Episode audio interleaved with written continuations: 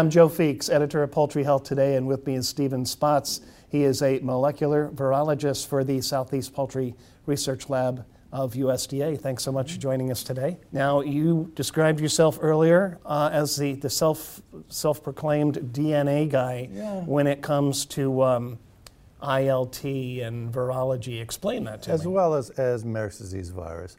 So I, I'm classically trained as a molecular biologist, and what I do is a lot of genomics. So if you have a, a virus that you would like to know the DNA structure, um, people call me up and send me samples, and I'll determine the whole structure of the um, DNA virus and some RNA viruses as well. But with like ILTV, they're extremely large DNA viruses, so um, it takes a lot of work. Well, I want to talk about infectious laryngotracheitis, otherwise known as ILT. And I was always under the impression that while I knew it was a pretty nasty respiratory viral disease, I always thought that ILT was ILT. But apparently, there, there's some differences between the ILT that's in commercial flocks and what you see in backyard. Is that correct? Yes, yes. A lot of the commercial flocks, they have what we call um, vaccinal revertants. So when you vaccinate birds with a, a CEO vaccine, for example, it's a modified live virus, but it's a herpes virus. It can establish a latent infection, go away, just like a, the cold sore phenomena that humans have. And it hides out in ganglia and it can reactivate. And when it reactivates, it can change and become more virulent. In fact, by just simply passing the vaccine strains of ILTV in birds from one bird to another, you can increase the virulence. So in flocks, we see a lot of vaccinal ILT. And that's kind of surprising because we always think the vaccines are perfect, but these modified lives can change.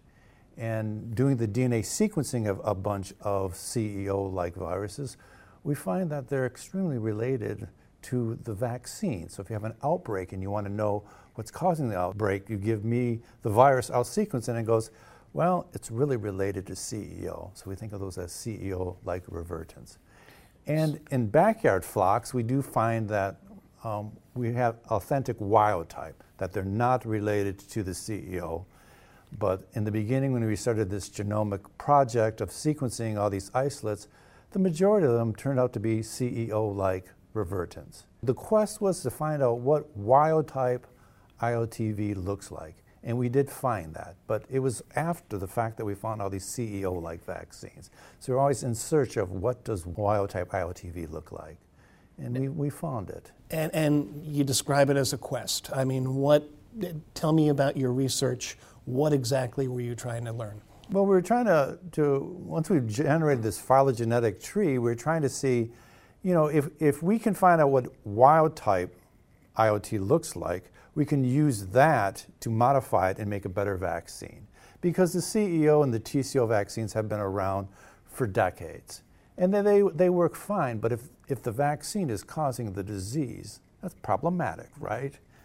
And some um, countries or, or states will not even allow people to vaccinate with the modified live um, CEO and TCO, so they're doing this vectored stuff. They'll, they have HVT, which is turkey herpes virus, expressing antigens of ILTV, and they work fine, and they, they don't revert to virulent because they're vectored, and they can be used in ovo. So there's a lot of pressure to not use the modified lives, but to use these vectored ones because they do induce protective immunity, but not at, to, the, to the best degree that the CEO ones do. Well, and it takes a while for them to kick in, correct? Right, right. But they can do it earlier, they can do it in ovo. So you have that whole convenience, so to speak, that uh, the ind- industry tends to like everything to be in ovo. So if, if you could just have robots inoculating eggs, that's better than the spray or the eye drop. That, Well, and the industry was pretty quick to jump on that because it, it is so efficient, and for various reasons, the recombinant vaccines, I mean, they were a home run, um, high level of safety, long duration of immunity.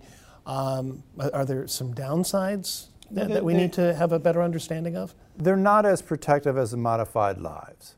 So a lot of times people will vaccinate with the, the vectored vaccines in ovo and then have a boost with the modified live. And that seems to be the best combination. What we've learned through the decades of vaccinating that vaccination is a good thing, that it, it works and it protects. I mean, it's, it's, it's a, saving chicken lives. Mm-hmm. And you've done a lot of work trying to match the viruses in the field to the viruses in the vaccine, is that right? What kind of progress either has been made or should be made to try to build a better vaccine for ILT?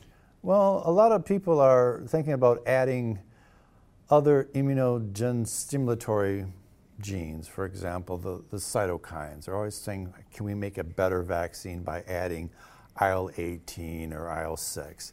And I think there's, there's, there's some interest in that and um, building a better vaccine that uh, um, will protect better and not only with respect to the modified lives, we'd really like a vaccine that cannot establish latent infection or reactivate from latency. So if I had a vaccine that goes into the bird, protects, but does not go latent, it reduces the chance of mutation. So when it comes back, when, it, when the birds are stressed and the vaccine reactivates, it can recombine and form a more virulent thing or mutations. But if we would make a vaccine that cannot establish latency or cannot reactivate, that's the gold standard for what, what we're looking at because everybody wants a vaccine that cannot establish latent infections. And so that's, that's, that's probably the best thing that we could do to um, prevent vaccinal revertants from forming. Now, diagnostics are critical in any uh, successful vaccination program. Um, you're working on a new test as well. The new test is, is basically a very convenient way of, of, of assessing what your flock is experiencing. So if, if you're experiencing, by using this assay, that it shows up that the, the cause of your disease in your birds is caused by the CEO revertant, we would suggest that you use a vectored one you know, to get that out of your population. So the diagnostic assay that, I, that we're developing, it's simple, it's quick, and it can tell you if your vaccine or your, your vaccine went virulent or that you have wild type. And that if you have wild type, you really need to vaccinate. And if you have the vaccinal revertants, you need to switch around your management style of your flocks because the majority of the isolates we get are CEO like vaccinal revertants. But, um, you know, the, the, test that we have is, is, we call it a single locus assay. And that's just looking at one piece of DNA that can differentiate all these strains phylogenetically. Previously, labs across the world had various multi-locus assays in which they're looking at five to six different genes.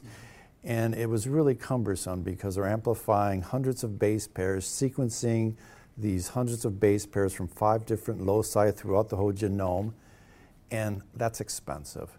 So our, our idea is to have a quick diagnostic assay that is inexpensive and can give you a, a, a turnaround for an answer in a couple days. And with the new sequencing technologies, it's going to get cheaper.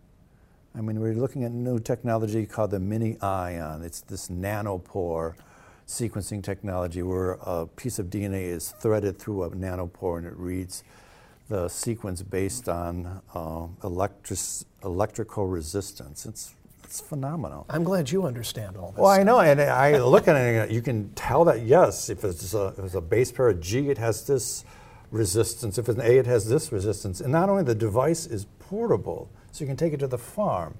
We love that technology. I can see why you would. It would. It's it's get it out of the bench and you just got this little thing that plugs into your computer and can sequence DNA. Excellent. So we've talked about vaccination, we've talked about diagnostics, but a lot of it really comes down to biosecurity when you're talking about ILT. What have you learned in, in your research about biosecurity? Where are, we, where are we falling short? What do we have to do better? Well, I, I think that I think reporting would be um, one of the things because if you have an ILTV reporting, reporting yeah. that you have to tell people about it, and then there's these things that you don't want to farm downwind from where you have it, and so I think you have to be very honest in your your reporting for biosecurity. What's the next frontier? What else can we be doing to um, get a better handle on ILT? Um, make chickens that are genetically resistant to ILTV. It seems like um, there's not a tendency in the United States to, to like the idea of transgenic birds. People don't like the idea of Frankenstein food. But this is just the United States. If we could make a bird that is resistant to ILTV, the world could benefit. You know, sometimes we just think about what, what's going on in the United States. But there's a lot of people who would like chicken protein as a source. And so we're looking at Africa, Asia. As the world population gets bigger, we're going to have to make transgenic birds that are resistant. And there's this new technology called CRISPR technology, and people are engineering birds to be resistant to viral diseases, and it's, it's going to happen. It's a good time to be a DNA guy. It is a good time to be a good a DNA guy, and the future looks bright, you know, with the population growth expanding, and we have to do a lot to feed all these people, and uh, chicken is a great source of protein, so um, I think it's a good time to be in science.